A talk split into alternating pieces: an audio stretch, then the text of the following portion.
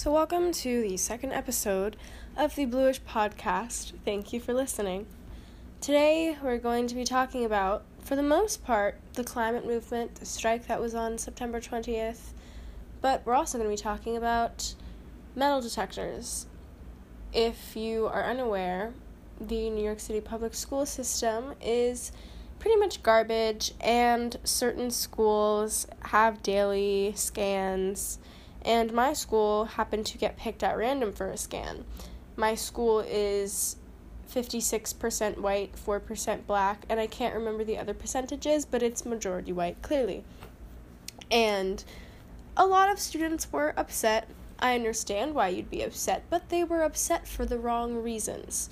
So, we're going to talk about those reasons. We're going to talk about the climate movement as well, because there are some kind of intersections between what I find wrong about both of those things. And so I figured that this episode would be the perfect chance to kind of, you know, bring both of those things up without it seeming like it makes no sense.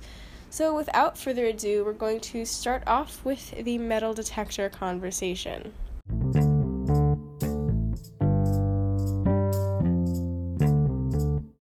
Alright, so metal detectors. Why do I have a problem with them? Why were they at my school? Let's let's let's backtrack to the morning of September 18th, 2019. So that morning, I was walking down the sidewalk on my way to school and I noticed that there was a long line of kids. A lot of them are middle schoolers. The middle school at my school starts earlier than the high school does, so I didn't understand why they were all outside as I got closer, I saw a bunch of police officers and I saw that there were these little barriers, this little line that was keeping students in line. And it kind of clicked for me that a few weeks ago we got a little notice saying that sometimes our school is going to have random metal detector scans. And so I realized, okay, I guess today is one of those days. So I'm waiting in line, and you know, people are stressed, people are confused. I go through, they tell me they're not they're not nice at all, by the way. Um, and they tell me to take my I have a little kind of over the shoulder crossbody bag thing and this woman um this police officer was like take that off and I'm like okay dude we're nowhere near the scanner, clearly I'm going to remove it from my body so that it can go through the scanner and I can go through the body scanner. I'm not stupid. I know how this works. So that that was already annoying and unpleasant. I made it through. For some reason they scanned my bag twice. I don't know why, but they scanned my bag twice. I was fine. Some people got stopped, blah blah blah. That's how scans work. And then I went to class um, without eating breakfast, by the way, because I was like, okay, cool, I'll get breakfast in the cafeteria, but the metal detectors were, you know, of course, placed in the cafeteria as if students don't need to eat food. So that's great. Um, so, you know, then the question becomes why do I have such an issue with metal detectors? Specifically in New York City public schools, well, there's plenty of research and data to show that schools with a high population of students of color, schools in low income communities, etc., etc., are basically target communities for metal detectors. Um, and there are also statistics and data to show that kids in those schools end up in the system far more often than kids who aren't being scanned.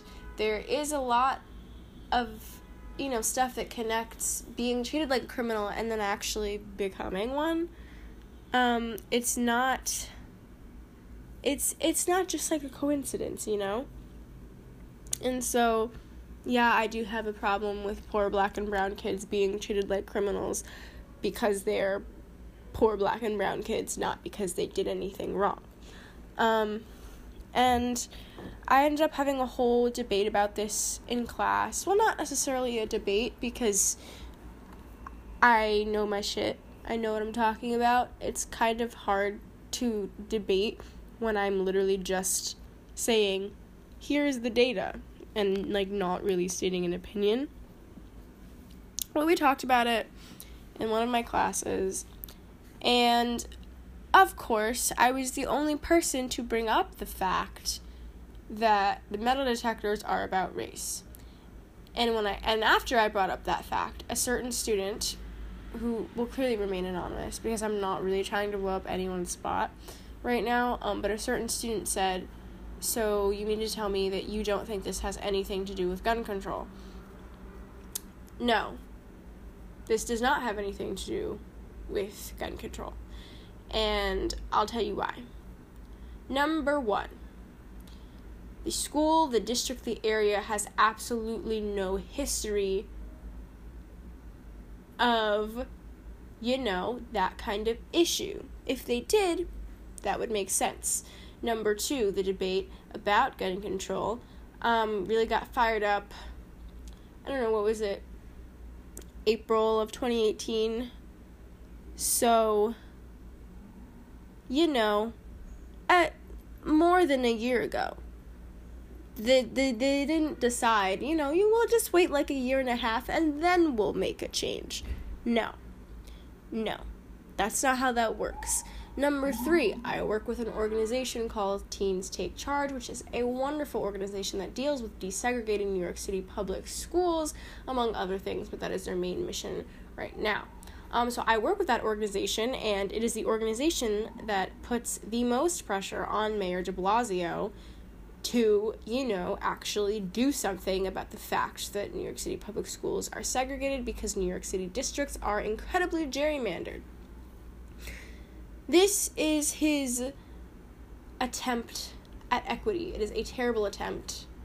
It does absolutely nothing. But here's the logic parents are like, you know, they're starting to notice that these low income communities full of um, students of color, those the schools in those areas are being scanned every single day. So he figures, you know, well maybe, you know, I'll just throw a couple of wealthy white schools into the mix every once in a while, and then people will leave me alone about it. That's pointless because my school and schools like mine are still only being scanned every once in a while. If you are going to at least make an attempt to make things more equal, then every school needs to be getting scanned all the time. You don't just get to pick at random a couple of white schools out of a hat and say, oh, you know, I guess today they can get scanned. No, it's either everybody every day or you don't do it. You don't get to treat black and brown people like criminals and then question why they end up in this system, question why they're never, you know, on AP academic tracks. Not that that's really a measure of success, but for some reason people like to think that. You know, why aren't they quote unquote successful in the same ways that their white and Asian counterparts are. Well, this is why. If you treat black and Hispanic students like shit, their lives are more likely to turn out like shit. That's not an opinion, that is a fact that is supported by data. I'm not making anything up here. I'm not presenting any new kind of idea. This isn't a new thing. This has been going on for an extremely long time. It's not like New York City decided yesterday, you know what, let's pick the richest, wealthiest, whitest zip codes in Manhattan and put them in a district, regardless of their, you know, geographic relevance to one another. And so we had that little debate sort of thing in one of my classes today and it just it frustrates me. You know, even though I am a black student, even though I am low income, um, among other, you know, marginalized things, I do have privilege going to a majority white school because of the fact this is the first time that this has ever happened to me. And it won't happen to me again for a while. And so, you know, if you're in that position, you have to use your privilege to help others. And, you know, students with even more privilege than me are clueless. Like, they literally just, they have no, they have no idea what's going on. Even though I'm like the resident black person who like explains everything, you know, clearly they're not listening to me because if they were, then they would have gotten it by now. I'm a senior. I've been in this high school since freshman year. You know, you should know by now what the deal is. But it's just, it's incredibly frustrating and, and difficult when people don't understand, you know, hey, this makes me feel like a criminal. I don't like having a bunch of police officers in my school telling me what to do, making me walk through metal detectors like I did something wrong when, you know, we see um, cell phone recorded videos of police officers killing innocent black men for just appearing to be dangerous, which makes no fucking sense. You know, so excuse me for for for not being okay with this for reasons other than I don't want them to find my Juul because I'm a nicotine addict, you know, or I don't feel like taking my AirPods out and putting them in my bag and letting them go through the scanner. I'm trying to listen to my music in the morning. Nobody fucking cares, okay? There are people who will die because of this system. There are people who will spend the rest of their lives in jail starting from a young age because of this system. So it doesn't matter to me that you don't want your Juul to get confiscated, that you don't feel you just don't feel like it. You don't feel like taking a longer time. You're worried about being late to class. That means nothing in the grand scheme of things. If you're worried about this because you don't want to be late to class, because you can't vape at school as often, then you're not listening, you're not paying attention, and you are part of the problem. I don't care that you're just a high schooler, that's not an excuse. There are plenty of people our age that you go to school with, that you have conversations with regularly who know what's up. So if you're talking to them, then clearly you're hearing what they're saying. Well, maybe you're not fully hearing it because you're not you're not really internalizing it. But you get the point. So I'm just very upset. It was a horrible morning and people don't really understand why it was so horrible. Like they agree that, you know, they don't like it, but they're disliking it for the complete wrong reasons. So that is my metal detector spiel. And yeah.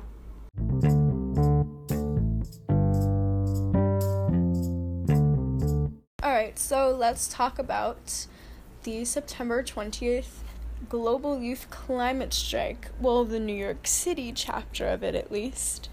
Overall, it was an amazing, amazing day. I think what I'm going to do quickly is read the caption that I wrote for an Instagram post basically commemorating the strike because I think that that does a good job of kind of explaining you know why I feel grateful and everything that I loved about the strike, um, you know, while still staying concise.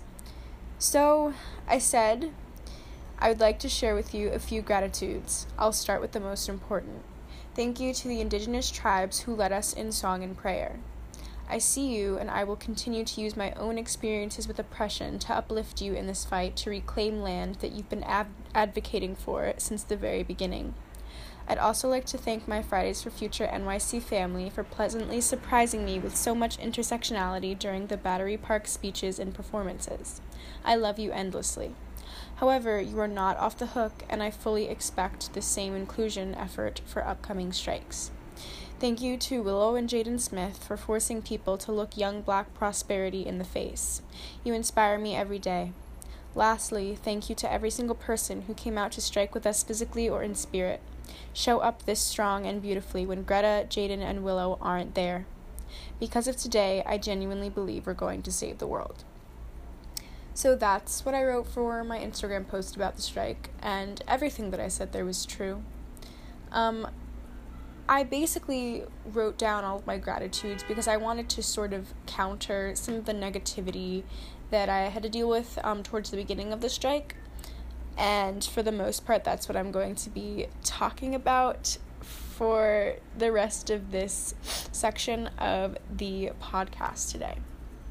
So, the the thing that's um, really on my mind is that basically, um, if if you follow me on Instagram, then you know that I created a Fridays for Future um, strike update account, sort of for my school, and uh, it it didn't go so well because even though I made sure that people stayed informed and updated, no one really listened to me and you know I basically went through a couple days of like complete disregard and disrespect um, from a lot of white people in my life regarding the strike. Um, so like this this was kind of just like the icing on the cake and it really pissed me off. I was incredibly upset and I just felt ignored and you know, it made me at one point I considered going home. I figured, you know, I'm I'm not I'm not here to to feel worse, you know. I came here in solidarity with, you know, my my siblings of color, my my fellow, you know, low income people, just my fellow marginalized people who are ignored by the movement. I didn't come here to get further ignored, you know.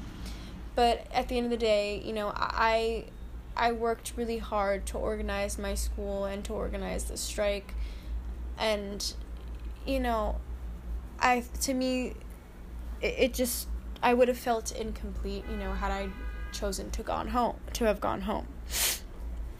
Um so something else that I wanted to address is just the climate movement as a whole and the fact that it is incredibly racist and classist, and a lot of people aren't willing to go past saying, yes, this is true.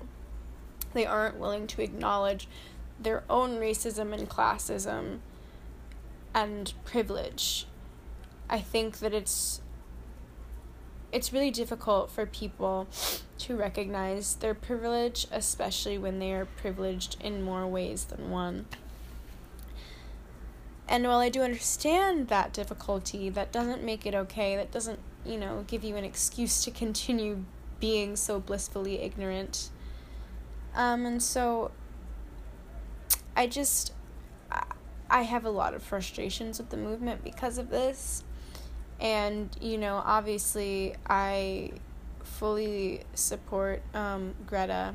I think that she's amazing, and I think that she's a great example of someone to follow if you're trying to figure out, okay, how can I be a better activist? But we also do have to recognize that the face of the climate movement is a white girl who has the resources and the support to take a two week trip from you know, all, all the way across the Atlantic Ocean from Sweden to America on an emission emissions free boat. Um, so, you know, I'm not saying that she shouldn't be the face of the climate movement, but I'm saying that you can't have her as the face of the climate movement and have the majority of prominent figures in the climate movement be, you know, of the same race as her, you know. and and say that there are no problems regarding representation within the movement. Like when all of the most prominent figures in the movement are white and or wealthy, then clearly the movement isn't representing everybody else. Like that's there that's not up for debate. And I I find I often find myself having to explain that as if I'm stating an opinion rather than a fact. The I, I'm kind of at a loss for words because I do try to explain this to my peers at school so often and so I I I feel like I'm repeating myself, but I know that the general audience of this podcast doesn't sit in class with me while I'm saying this exact thing. Like there are plenty of people who might hear this and like have never heard of me before and they'll be like, "Okay, cool. I don't know what this girl is talking about. This is new information." So I'm trying to like remind myself that hey, you're not actually being repetitive. Um I just you know, as a member of um, Fridays for Future NYC, that is a um, majority white organization, I I often have to bring up this, you know, this slogan of mine that I have, which is there is no climate justice without social justice and it's obviously it's not like I didn't like copyright that slogan. I'm sure other people have said it, but it's it's my go-to thing when people ask me why I strike. I tell them that I'm striking for the integration of social and climate justice. You can't you can't have climate justice without social justice, and that's just the truth. Um, so I often will bring that up at meetings, and you know, it's not like anyone's like, "Hey, that's not true." Everyone agrees with me, but oftentimes we don't really get past that.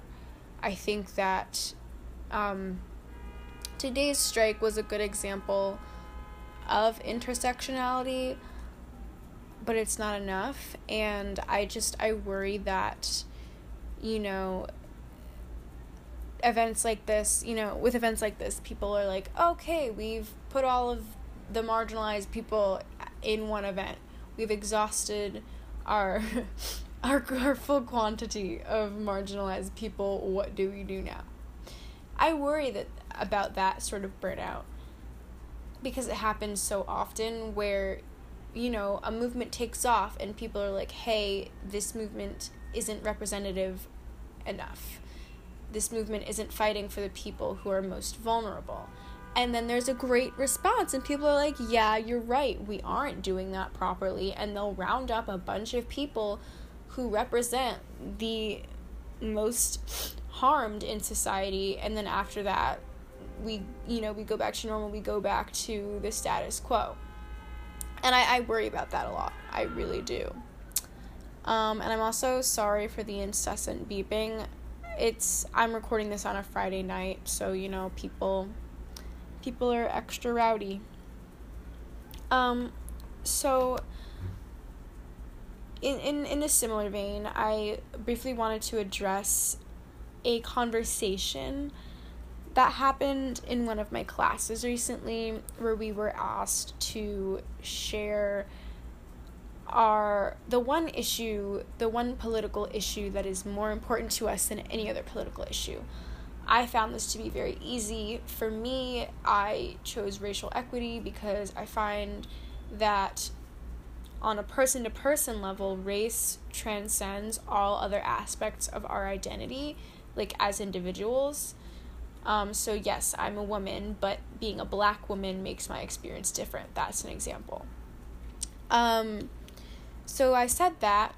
Um, and I also think that it, it kind of it, it race bleeds into other big political and social issues.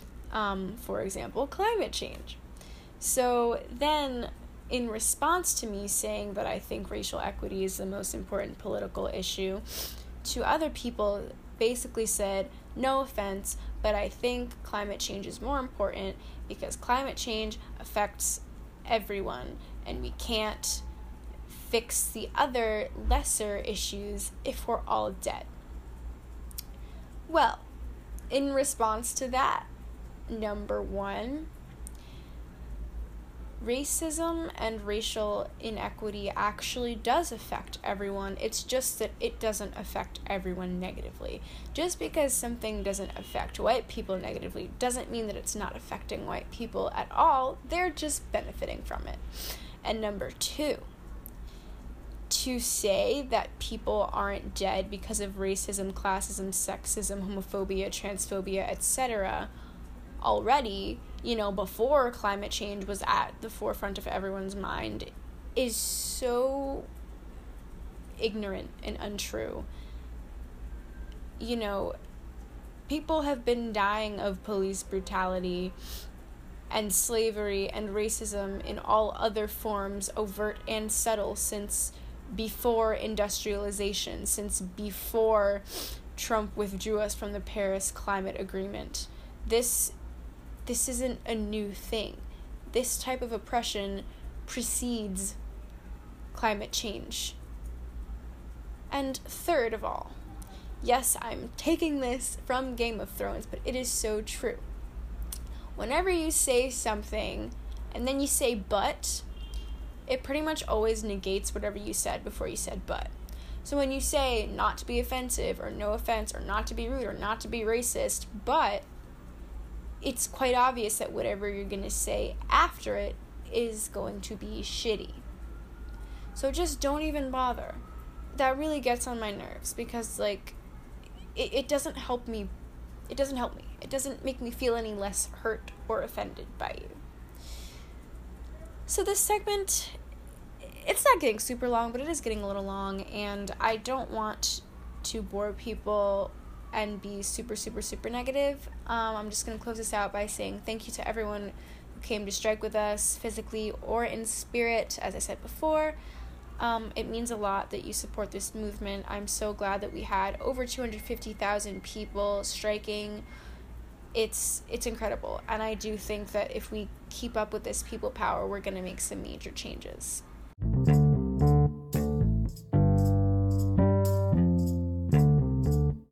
Thank you so much for listening to this episode of Bluish. I hope that you enjoyed it. I hope that you learned something from it, and I hope that this kind of pushes you to assess your own privilege and assess the ways in which you can help people who are vulnerable you know, in in ways that you're not already helping them. And if that hasn't, if you haven't been moved to do that, maybe listen to this again. I just, I want to make a difference, and I want you to feel like you have the power to make a difference. So, again, thank you so much for listening, and I will be back with a new episode next weekend.